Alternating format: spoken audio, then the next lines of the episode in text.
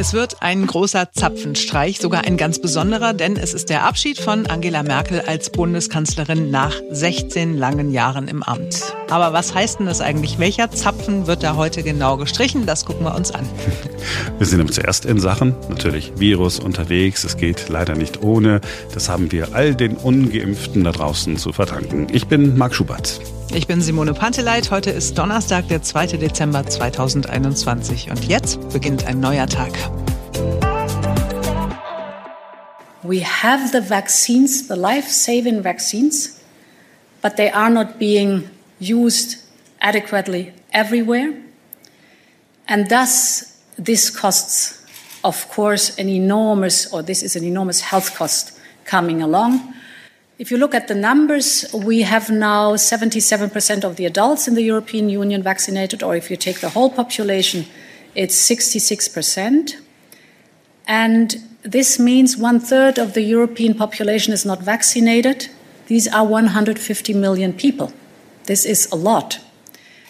And not each and everyone can be vaccinated. So there are very small children, for example, or people with special medical conditions but the vast majority could. And therefore, I think um, it is understandable and appropriate to lead this discussion now how we can encourage and potentially think about mandatory vaccination um, within the European Union. This needs discussion.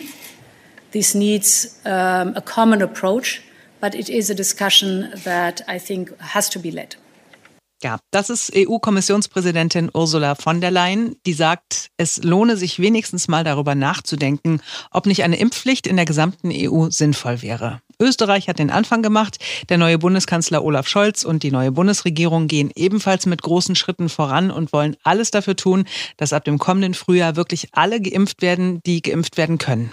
Wie wichtig das ist, äh, zeigt auch eine neue Studie, ist gestern äh, rausgekommen. Die ist gemacht worden an der Humboldt-Universität in Berlin. Die FAZ hat diese Studie vorliegen und das Ergebnis ist wirklich krass. Äh, da haben Forscher wieder so Modelle veranstaltet und ähm, herausgekommen ist, dass nicht geimpfte für etwa 80 Prozent der neuen Corona-Infektionen verantwortlich sind. 80 Prozent. Das heißt nur 20 Prozent der neuen Infektionen gehen auf das Konto, wenn man das äh, so sagen will, von Geimpften. An der Stelle dann, liebe Ungeimpften, vielen Dank für dieses Desaster. Danke, dass wir wegen euch dastehen wo wir jetzt sind. Und wir reden ja immer noch von der Delta-Variante. Ne? Und die nächste Variante, die ist ja noch gar nicht so richtig da. Die ist ja ein paar Mal erst äh, gefunden worden. Es kann ja sein, dass alles noch halbwegs gut ausgeht mit Omikron, aber sicher sind wir natürlich nicht. Wie sicher können wir uns sein? Was steht uns bevor? Wie ist der aktuelle Stand? Wir sind bei unserem Experten. Es ist der Epidemiologe Professor Timo Ulrichs. Hallo, Herr Ulrichs. Ich grüße Sie, Herr Schubert. Ja, vor einer Woche um diese Zeit haben wir zum allerersten Mal von der neuen Variante äh, gehört. Mittlerweile hat die auch einen Namen bekommen. Was hat sich denn in dieser Woche getan? Sind wir äh, weiter in, in den Erkenntnissen? Na, noch nicht sehr viel weiter, außer dass wir ziemlich sicher wissen, dass die Ansteckungsfähigkeit dieser neuen Variante Omikron ein bisschen höher ist als die der Delta-Variante, was schon verwunderlich ist, weil die Delta-Variante schon ziemlich fit ist. Also das ist das, was wir wissen. Alles andere, also wie auch die Verläufe sind in der Klinik und so weiter, das müssen wir erst noch in Ruhe abwarten und vor allen Dingen, ob unsere vier Impfstoffe ähm, genauso gut gegen diese Variante abdecken oder eben etwas schlechter, wenigstens bezüglich der Infektion. Ja, Sie sagen das so in Ruhe abwarten. Ja, also das wird ja mit, mit Hochdruck untersucht und ähm, also auch gerade diese Impfabdeckung, das wird gerade bei der Firma BioNTech untersucht. Alle anderen Fragen kann man eben erst mit der Zeit beantworten, also wenn wir eben mehr klinische Fälle auch untersuchen können, gerade auch in höheren Altersgruppen, denn da ist ja ähm, auch äh, etwas vulnerabler als bei Jüngeren, äh, wie, ob da nicht möglicherweise doch schwerere Verläufe da sind. Sind Sie denn ähm, eigentlich genauso erleichtert wie ja, wir hier in der Redaktion, dass ähm, die äh, neue künftige Bundesregierung und Olaf Scholz, dass die doch noch aus dem Quark gekommen sind und jetzt das Heft in die Hand nehmen wollen? Ja, also das hat ja jetzt weniger was mit der neuen Variante zu tun, als vielmehr mit unserem Hauptproblem, nämlich der Delta-Variante und der, dem Umstand, dass wir hier so eine riesige vierte Welle haben, äh, mit eben starken Auswirkungen auf die Kapazitäten unseres Gesundheitswesens und das war lange überfällig. Es ist sehr, sehr lange nichts getan worden und jetzt eben gibt es die Ansätze für stärkere Beschränkungen der Kontakte, auch besonders bei den ungeimpften. Und das ist auf jeden Fall sehr zu begrüßen. Wie weit äh, müssen wir gehen? Ich, ich frage immer jeden Experten, den ich dran habe und äh, möchte gar nicht, dass sie Lockdown sagen, aber die Intensivmediziner sagen, so weit wie möglich runterfahren. Das heißt ja dann am Ende des Tages Stillstand, wie wir ihn schon mal hatten. Ja, möglicherweise können wir den kompletten Stillstand umgehen, indem wir wirklich massiv und flächendeckend diese 2G oder 2G Plus Regelungen einführen, auch wenn es dafür schon ziemlich spät ist, weil die Zahlen so hoch sind, dass der Infektionsdruck äh, ja auch schon ähm, eben viele ähm, Infektionen macht äh, bei den vollständig Geimpften. Und deswegen ist es auch sinnvoll, dass ähm, wir diese Freiheiten, die man mit der vollständigen Impfung ja haben sollte, äh, wenigstens teilweise wieder etwas zurücknehmen, denn ähm, auch da verbreitet sich das Virus drüber. Das ist nicht so schlimm bezüglich ähm, der Kapazitätsauslastung unseres Gesundheitswesens, aber wenn eben diese Infektionen dann weitergetragen werden zu den Ungeimpften, dann kann es eben sein, dass da wieder welche krankenhauspflichtig werden und das können wir uns zurzeit nicht erlauben. Also mit anderen Worten, ähm, wir haben es im Großen und Ganzen den Ungeimpften zu verdanken, dass wir jetzt eben diese große, hohe Welle haben. Und wir müssen jetzt alle zusammen ähm, Einschränkungen noch erdulden. Allerdings die Geimpften äh, weniger stark als die ungeimpften, denn es geht ja darum, dass wir die Durchseuchung etwas ähm, zeitlich strecken, die ja stattfindet, weil eben die Menschen nicht geschützt sind. Äh, und äh, das ist jetzt ganz wichtig, dass wir, dass nicht alle auf einmal ins Krankenhaus kommen, wie wir es zurzeit gerade erleben. Und natürlich das Boostern ist wichtig, werden auch, äh, werden auch Sie äh, wahrscheinlich sagen. Da war ich ein bisschen äh, überrascht, dass ich jetzt doch immer wieder gehört habe aus allen möglichen Bundesländern, aus Hamburg, aus Hessen und auch aus Sachsen, dass es mit den Impfstofflieferungen äh, nicht so geklappt hat. Da fasst man sich doch wirklich an den Kopf. Wir sind jetzt äh, in der vierten Welle. Das heißt, wir haben es viermal äh, schon mit, mit der Pandemie zu tun gehabt. Wir haben wirklich eine, eine Logistik aufgebaut gehabt, um diese Impfstoffe zu verteilen. Und jetzt funktioniert es wieder nicht. Ich, ich bin ich bin ein bisschen fassungslos. Ja, das stimmt. Also zumal wir als ein reiches Industrieland ähm, ja auch die Kapazitäten haben, äh, den Impfstoff nicht nur in großen Mengen vorzuhalten, sondern eben auch äh, die Logistik haben sollten, ihn dann möglichst schnell und umgehend dahin zu bringen, wo er verimpft werden kann, also weil Menschen nämlich den auch nachfragen. Das ist die eine Sache. Und die andere ist natürlich, dass wir auch reagieren auf verschiedene äh, Situationen. Also dass wir den Impfstoff ähm, dann natürlich bevorraten, aber ihn dann auch möglichst gut äh, verimpfen. Und dazu gehört äh, viel Aufklärung, viel Information, auch ein gutes System, wie die Menschen dann zum Impfen gebracht werden. In Spanien zum Beispiel hat, hat jeder Bürger, jede Bürgerin per, per SMS eine Benachrichtigung bekommen, dass jetzt eben der Impftermin ist und das wurde einfach zentral vergeben und dann sind die alle zum Impfen gegangen. Das ist bei uns ähm, aus verschiedenen Gründen so nicht gemacht worden, aber ähm, also es ist eben durchaus möglich, das eben sehr gut zu organisieren über verschiedene Verteilzentren, also Impfzentren, aber eben auch über die ähm, Hausarztpraxen und das ist etwas, was wir jetzt auf jeden Fall wieder hochfahren sollten. Das Boostern ist ganz, ganz wichtig ähm, angesichts dieses hohen Infektionsdrucks, dass sich die vollständig Geimpften nochmal mit einem kompletten oder komplettierenden Immunschutz versehen. Die neue Bundesregierung ähm, hat sich ja was abgeguckt aus dem Ausland und hat gesagt, okay, wir brauchen Hilfe vom Militär, wir brauchen einen General, der kennt sich aus mit Logistik. Äh, äh, fingers crossed, dass das äh, auch was wird. Wenn wir jetzt vom Impfen reden, gestern ist die Zahl aufgetaucht, nee, vorgestern ist die Zahl aufgetaucht, 30 Millionen Impfungen bis Weihnachten. Ähm, wir haben kurz ausgerechnet und Sie wahrscheinlich auch, das sind dann pro Sekunde so und so viele äh, Impfungen. Ist ja mit den Hausärzten und den Impfzentren, die gerade erst wieder aufgebaut werden, nicht zu schaffen. Apothekerin, Tierärztin, ähm, Zahnärztin können es auch machen, ne? Also wäre durchaus denkbar. Ähm, allerdings hätte man auch da ja schon mal ein bisschen mit längerem Vorlauf das Ganze vorbereiten können. Also, dass man in diesen verschiedenen Bereichen auch erstmal die Bereitschaft abfragt, dann die Leute rekrutiert, die das dann machen, dazu ein System sich überlegt. Das ist etwas, was ähm, jetzt, weil es ja auch in der Tat angesichts dieser hohen Welle wirklich schnell gehen muss, äh, ein bisschen fehlt. Und äh, deswegen sollte man jetzt hier möglichst schnell ähm, da zu Potte kommen, dass ähm, also das auch dezentral gemacht werden kann, dass es auch ähm, eben in der, in der Fläche gute Angebote gibt, dass man also nicht weit fahren muss, um sich diese Boosterimpfung abzuholen. Ja, es, in, in, anderen Ländern, in den USA, Sie werden es auch erlebt haben, da, da, kriegt man in der Apotheke bei, bei Walgreens äh, einfach seine, seine Grippeschutzimpfung. Es hat dort keine schwerwiegende Nebenwirkung gegeben, nur weil jemand anders diese Nadel da, das geht, geht ja nur ein paar Millimeter da in, in die Haut rein. Da kann eigentlich nichts schiefgehen. Könnte man theoretisch sogar selber machen, ne, eigentlich. Naja, also es muss schon ordentlich in den Muskel gemacht werden. Aber in den USA in der Tat, da wurde das sogar in Supermärkten angeboten und das auch ziemlich erfolgreich äh, eben in der Fläche. Und das hat dann gut gewirkt. Bleiben wir noch mal kurz bei den Impfstoffen. Da ist ja der nächste Impfstoff in der Pipeline, das ist der, auf den äh, Josua Kimmich unter anderem gewartet hat. Und die FAZ hat ähm, jetzt gerade die äh, Schlagzeile zu dieser Geschichte, wer ist der Novavax? Navo? Nee, jetzt helfen Sie mir. Äh, Novavax. Novavax, genau. Das mhm. sei jetzt der Impfstoff für die Impfskeptiker. Äh, ist da was dran? Ja, also weil ja sehr viele Menschen sagen, ähm, das ging ihnen alles viel zu schnell mit den neuen Technologien und das sei noch nicht so erprobt und so, Ob, obwohl das äh, die mit am besten untersuchten Substanzen sind, die wir jemals so hatten. Ähm, aber äh, wenn man sich eben auf den Totimpfstoff verlassen möchte, das ist ja Novavax, äh, also nach der konventionellen Art und Weise hergestellt, dann wäre das jetzt eben eine Alternative und dann fallen eben diese ganzen Bedenken ja dann also auch argumentativ weg und ähm, viele, die sich bis jetzt noch nicht geimpft haben, äh, die können das jetzt eben äh, nachholen. Und ähm, wenn das dann dazu beiträgt, dann ist das sicherlich okay. Der Impfstoff ist ähm, auch nicht schlecht, also äh, der ist nicht so nicht so ähm, ganz so gut wie ähm, die Werte, die wir von BioNTech und Moderna kennen aber er ist ähm, durchaus passabel und würde dann eben auch mit dazu beitragen, dass wir die Lage hier besser wieder in den Griff bekommen. Also ähm, Herr Spahn hat das ja verglichen, hat gesagt, also BioNTech sei der Mercedes und Moderna ähm, der Rolls-Royce.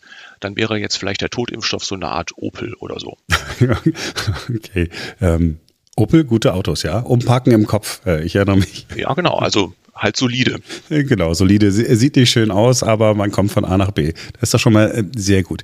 Bei diesen anderen Impfstoffen, sowohl bei Moderna als auch äh, bei BioNTech, äh, ist ja schon das angelaufen, wovon wir alle ausgegangen sind, äh, was passiert.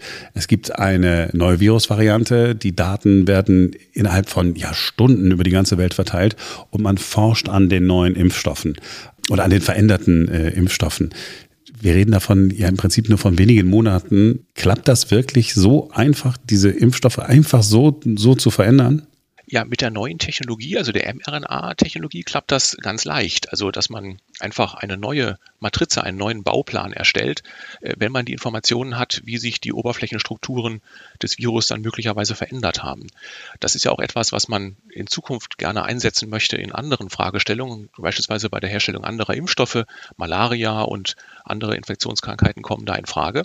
Ähm, aber es ist, wäre jetzt eben auch in der äh, Pandemiesituation durchaus hilfreich, dann schnell reagieren reagieren zu können. Es sieht aber ebenso aus, dass diese Omikron-Variante, die wir jetzt gerade alle äh, uns genau ansehen, dass die ähm, äh, gar nicht ähm, so stark sich verändert hat, dass wir wirklich ganz neu ähm, mit einem neuen Bauplan da um die Ecke kommen müssen, sondern die äh, vorhandenen Impfstoffe, die wir auf dem Markt haben, die ja auch in großen Mengen vorliegen, die sind alle immer noch sehr gut, schützen auf jeden Fall gegen schwere Erkrankungen und inwieweit sie auch die Infektion äh, verhindern können, das muss man jetzt erst noch abwarten. Und das habe ich mir so vorzustellen, das heißt, man sitzt dann eigentlich bei, keine Ahnung, bei BioNTech einfach so am Computer und bastelt das dann so zurecht, so wie man das manchmal so in Filmen sieht. Und dann drückt man auf den Knopf und dann wird aus diesem Computermodell dann irgendwie der passende Impfstoff generiert oder ist es doch ein bisschen komplizierter, als ich jetzt dargestellt habe? Also vom Prinzip her ist das schon so richtig. Und dann muss ähm, im Prinzip das, was dann da produziert worden ist, als, ähm, als Bauplan nur noch verpackt werden. Äh, auch da gibt es die entsprechende Technologie, das ist alles sehr gut etabliert. Und dann kann man das eben in relativ kurzer Zeit auch in großen Mengen herstellen. Das ist bei so einem Totimpfstoff nicht ohne weiteres der Fall. Aber hier kann man eben schnell reagieren, also indem man äh, dann die Struktur verändert, den Bauplan verändert und dann eben das Ganze ganz schnell wieder in die Produktion geben kann. Wenn so ein Virus sich äh, verändert, dann haben wir ja gerade darüber gesprochen, müssen die Impfstoffe eventuell wenigstens ein bisschen angepasst werden. Die Frage ist aber, was ist eigentlich mit den Schnelltests, die wir ja im Moment jetzt auch nicht mehr überall, aber äh, eigentlich überall kaufen können? Springen die denn auch noch an auf äh, die neue Virusvariante? Sind wir uns da sicher? Ja, das ist jetzt gerade als Meldung rausgegeben worden, dass eben sowohl die Antigen-Schnelltests als auch die Virus-PCRs ähm, immer noch äh, sehr gut auch diese Omikron-Variante detektieren können. Das ist natürlich eine sehr gute Nachricht, weil wir uns dann darauf verlassen können, dass ähm, sollte sie sich ausbreiten, dass wir dann mit unseren Testsystemen da immer noch alles gut ähm, nachhalten können und dann eben auch darauf reagieren können. Welche Variante dann genau vorliegt, können die Tests natürlich nicht differenzieren. Dazu müsste man dann das Virus-Isolat sequenzieren, aber das sind ja jetzt nur die Fragen, äh, die wir uns stellen, ähm, in, inwieweit diese neue Variante sich jetzt stark ausbreitet oder überhaupt da einzelne Fälle auftreten.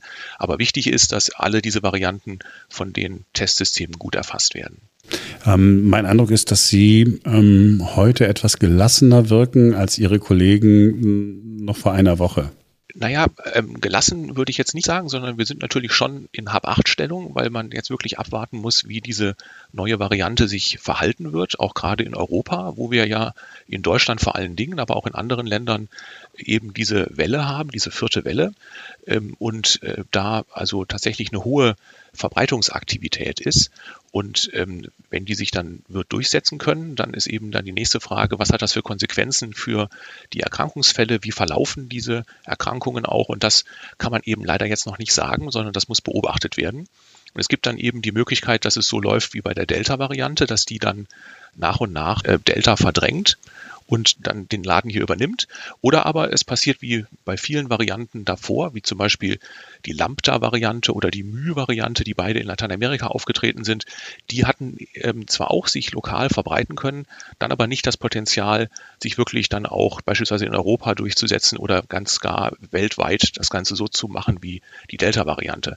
Ähm, deswegen ist im Augenblick die Situation eben noch so, dass man abwarten muss. Aber das Hauptproblem ist ja, das muss man immer noch mal wieder sagen, gar nicht die Omikron-Variante, sondern die heißt Delta. Wir müssen diese Welle, die durch Delta verursacht worden ist, in den Griff bekommen. Und das geht eben nur, wie schon gesagt, mit Kontaktreduktionen, mit ähm, der Vervollständigung des Impfschutzes und eben, dass alle Ungeimpften sich eben noch schnell impfen lassen. Ein Blick werfen wir trotzdem ins nächste äh, Frühjahr. Ähm, dann, so hätte es gerne Olaf Scholz, soll eine Impfpflicht in Deutschland in Kraft treten, damit wir äh, die fünfte Welle nicht mehr so erleben, wie wir jetzt diese vierte Welle äh, erlebt haben. Sind wir da, kommen wir da zu spät mit der Impfpflicht? Hätten wir das nicht alles vor einem halben Jahr schon machen müssen? Ja, also was auf jeden Fall zu spät kam, ist, dass man lange Zeit nicht unterschieden hat äh, zwischen Geimpften und Ungeimpften, was ähm, die Möglichkeiten, äh, sich wieder normal äh, zu bewegen und das Leben normal zu führen äh, angeht, ähm, so, so dass also wir eben sehenden Auges in diese äh, große vierte Welle reingegangen sind. Und dann kamen eben die anderen ähm, eben Einschränkungen, äh, um diese Welle zu brechen, eben jetzt auch sehr, sehr spät. Die Impfpflicht die wird uns auch, äh, wenn sie erst im Februar dann eingesetzt wird, ja dann auch erst zeitversetzt ähm, helfen und auf die sichere Seite bringen. Ähm, das heißt, jetzt in der vierten Welle hilft uns das leider nicht, aber in der dann darauffolgenden Zeit äh, auf jeden Fall ähm, aus der Pandemie rauszukommen. Die einzige Möglichkeit, diese Pandemie wenigstens für Deutschland zu beenden, ist es eben, dass wir einen vollständigen Immunschutz in der Bevölkerung aufbauen. Und das geht eben nur durch das Impfen. Beziehungsweise es ginge auch durch die Durchseuchung, wie wir sie gerade erleben. Aber dann hat das eben sehr viele Kollateralschäden. Zehntausende Tote und eben ein komplett überlastetes Gesundheitswesen. Und unser Gesundheitswesen ist eines der besten der Welt. Also von daher äh, ist eben das mit der Impfung nun mal das Mittel der Wahl. Und alle Argumente gegen das Impfen können eigentlich relativ leicht entkräftet werden.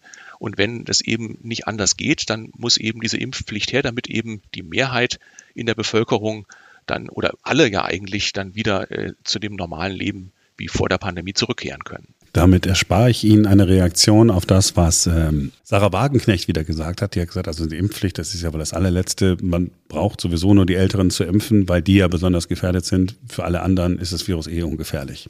Ja, also. Sie müssen nichts sagen. Äh, na gut, aber ich kann es ja nochmal noch mal machen. Also ähm, das ist eben leider nicht richtig, denn das ist nur die halbe Miete.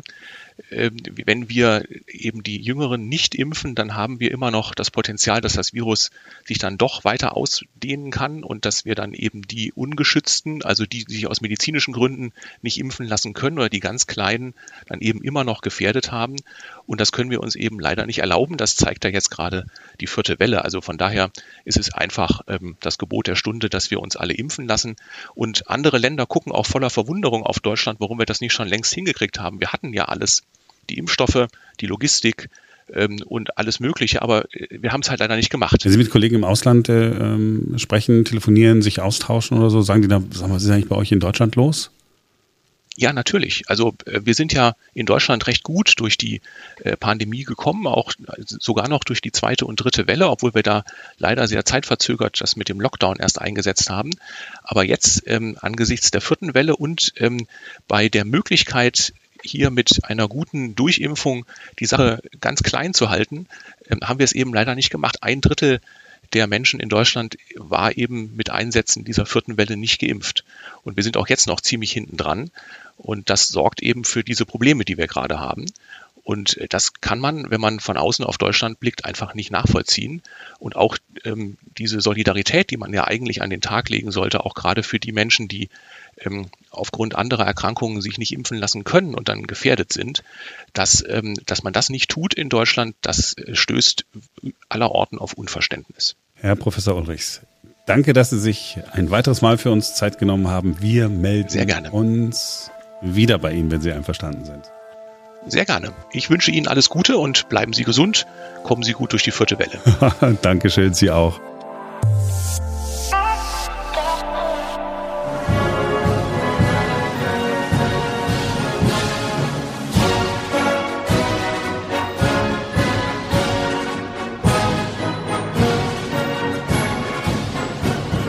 Das ist so äh, Militärmusik, die in Deutschland total beliebt ist. Ich selber kann nicht so richtig was äh, damit anfangen, aber heute 19.30 Uhr gucke ich vielleicht doch mal hin im Bendlerblock in Berlin Tiergarten. Da werden 200 Gäste dabei sein. 52 Bundesministerinnen und Bundesminister aus Merkels Regierungszeit sind da, denn es ist der Abschied von der Kanzlerin. Es ist der große Zapfenstreich, ja. Und wie krass, oder? 52 Bundesministerinnen und Minister hat sie verschlissen in der Zeit. Das ist wirklich total wirklich geil. Krass. Bei dieser Veranstaltung gelten ganz strenge Corona-Regeln, zum Beispiel 2G+. Äh, Angela Merkel wird zu Beginn eine Rede halten und sich darin vermutlich bei den Ministern und den Bundespräsidenten bedanken, die sie im Laufe ihrer Amtszeit begleitet und unterstützt haben. Dann wird sie sich wieder hinsetzen, heißt es.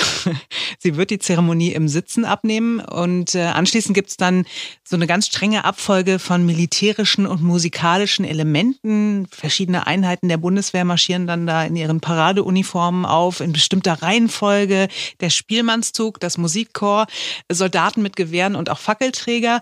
Und dann spielen die diverse festgelegte Stücke und natürlich auch die drei Lieder, die sich Angela Merkel ausdrücklich gewünscht hat. Ja, einmal der Choral Großer Gott, wir loben dich, eines der bekanntesten Kirchenlieder und sehr alt, stammt aus dem vierten Jahrhundert.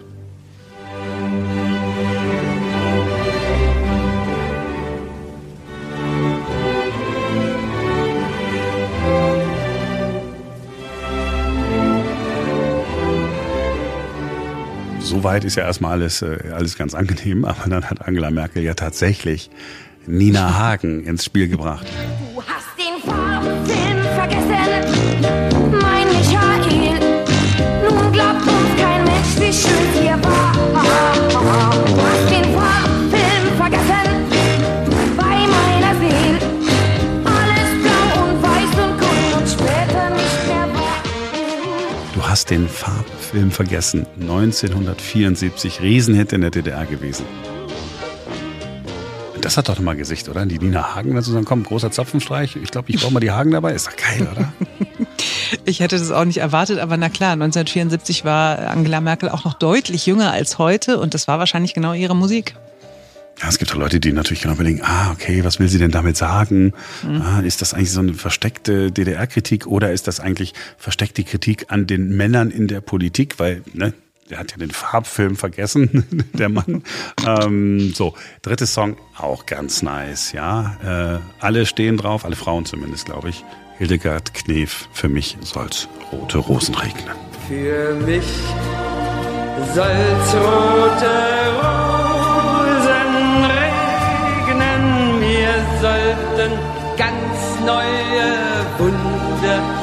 begegnen, mich fern vom Alten neu entfalten, von dem, was erwartet, das meiste halten. Tatsächlich, hast du, also hast du gerade ernsthaft gesagt, dass alle Frauen draufstehen? Ich finde den gar nicht so doll, ehrlich gesagt, aber. Nee, ich dachte, das ist so, das ist so, das, wo, wo Frauen immer, wenn ich so in der Kneipe war, wo so eine moderne Musikbox ist, bei Dana im Café Flair, mhm. da finden das, da werfen die es immer für mich so als rote Rosenrecken, werfen, werfen die dann mal Geld für ein. Ah, ich bin, glaube ich, es liegt daran, dass ich nicht so ein Hildegard Knef-Fan bin, aber keine Ahnung. So, am Ende wird dann noch die Nationalhymne gespielt. Der zu Ehrende wird offiziell abgemeldet. Und danach gibt's äh, in Angela Merkels Fall keinen Empfang oder so, weil Corona nun mal ist. Und deswegen wird Angela Merkel das Verteidigungsministerium dann auch direkt wieder verlassen. So, und jetzt haben wir euch ja versprochen, wir erklären mal kurz, warum das eigentlich Zapfenstreich heißt. Äh, die Geschichte dazu ist äh, sehr, sehr spannend, finde ich. Mhm. Zapfenstreich meint nichts anderes als Nachtruhe und geht zurück auf den Brauch, mit einem Abendsignal die Söldner in ihre Quartiere zurückzuholen. Das hat man wahrscheinlich so im 16. Jahrhundert angefangen. Das Wort an sich könnte entweder daher stammen, dass zu Beginn der Nachtruhe die Wache mit einem Säbel auf den Zapfen der Bierfässer gestrichen hat. Also streichen ist ein anderes Wort für schlagen. Oder es leitet sich davon ab, dass über den Zapfhähnen der Fässer ein Strich aus Kreide gezogen worden ist, um kontrollieren zu können, ob dieses nächtliche Getränkeverkaufsverbot überhaupt eingehalten wurde. Ah, okay. Das heißt, es hat die, weil die Soldaten alle natürlich in der Kneipe waren sozusagen. Genau gesagt, die so sollten Leute ja schön, ah. schön in ihren Betten liegen und jetzt Ruhe geben. Und deswegen wurde also dann ab einer bestimmten Uhrzeit gesagt, jetzt ist, ist Schicht im Schacht, jetzt darf nichts mehr verkauft werden, nichts mehr getrunken werden. Und deswegen wollte man das so kontrollieren. Der Zapfen so, ist der Zapfhahn. Genau. Ai, ai, ai. Richtig. Ah, hat er verstanden, der mal. Gut, ja, das so. finde ich cool. Und später hat man dann mit Zapfenstreich den Kanonenschuss bei großen Feldlagern oder bei kleineren Truppen das musikalische Abendsignal gemeint, das die Musiker unter den Wachleuten immer zur Nacht gespielt haben. Und dann kam irgendwann der Moment, wo es eine zeremonielle Bedeutung bekommen hat. Und das war, nachdem der preußische König Friedrich Wilhelm III. im Jahr 1813 zusammen mit dem russischen Zaren Alexander I. das russische Lager besucht hatte. Und Friedrich Wilhelm III. hat dort erlebt, dass alle Soldaten noch gemeinsam einen Choral singen, bevor sie äh, sich zur Nachtruhe begeben. Und das hat ihn total beeindruckt. Hat er gesagt, Mensch, das will ich in meinem Heer auch haben. Und so hat er dann am 10. August 1813 äh, angeordnet und verfügt, dass im preußischen Heer nach dem musikalischen Zapfenstreich immer noch ein stilles Gebet gesprochen werden muss. Und das hat sich dann irgendwie, wie das so ist mit Regeln, ne, dann verselbstständigt sich sowas auch und dann kommen immer noch mehr Regeln dazu und noch mehr Elemente und äh, so hat sich das etwa 20-minütige äh, Ritual des großen Zapfenstreichs ergeben. Ach, guckst du mal. Und damit werden nur ganz ausgewählte Persönlichkeiten geehrt, also der Bundespräsident, heute die Bundeskanzlerin oder auch der Bundesverteidigungsminister, die Verteidigungsministerin bei der Verabschiedung aus dem Amt. Dir und mir, Marc, würde es nie zuteil werden. Ich, ganz, es sei denn, ja. wir würden eines dieser drei Ämter bekleiden. Äh, nein, ich, ich, will auch nicht, das ist mir zu viel äh, Brimborium. Also für mich persönlich wäre es ein bisschen, also nee, ich, äh, nee. alles gut. Ähm, ähm, ist doch das ist schon angemessen. Für Merkel ist das schon okay. Aber ich glaube, ähm, diese Nummer mit äh, äh, Nina Hagen und Farbfilm vergessen, ich glaube, sie meinte so augenzwinkert, weil ich gehe davon aus, dass sie eigentlich nicht so eine richtige Freundin von diesen ganzen Aufmarschgeschichten ist. Hm. Ja, die ist ja eher so äh, bescheiden, schlicht und äh, unprätentiös unterwegs. Wahrscheinlich hat die gesagt, sag mal, irgend, wahrscheinlich hat sie ihren Mann gefragt, sag mal irgendeinen Song, wen, was haben wir früher immer gehört? Wie hieß die nochmal? Dann hat der gesagt, irgendwas von Karat. Da hat die gesagt, nee, nicht schon wieder. ich habe mich gefragt, was wären denn die drei Songs, die du, also wenn es einen großen Zapfenstreich für dich geben würde, welche drei Songs würdest du denn sagen? Ach, naja, sagen wir mal, wahrscheinlich wäre was von Disney dabei. Stimmt, Marc ist der größte Disney-Song-Fan ja, aller Zeiten. Das ist sozusagen meine dunkle Seite. Ähm, dann wäre, äh, apropos dunkle Seite, äh, Star Wars-Theme wäre dabei. Mhm. Und dann, ach, wenn wir, muss, muss ein Song sein, wo gesungen wird? Nee, ne? Weil dann könnte noch, könnte man, also würde ich auch noch, ernsthaft, das klingt jetzt total arrogant, aber ich sag das, Ja, ich sag das jetzt weg und dann wirst du es mir für immer vor. aus. Superman, der erste Film, der in die Kinos gekommen ist in den 80er Jahren, damals noch mit Christopher Reeve. Ja. Die Musik davon. Ist auch cool. Würde ich dir nicht vorwerfen, finde ich jetzt nicht so schlimm.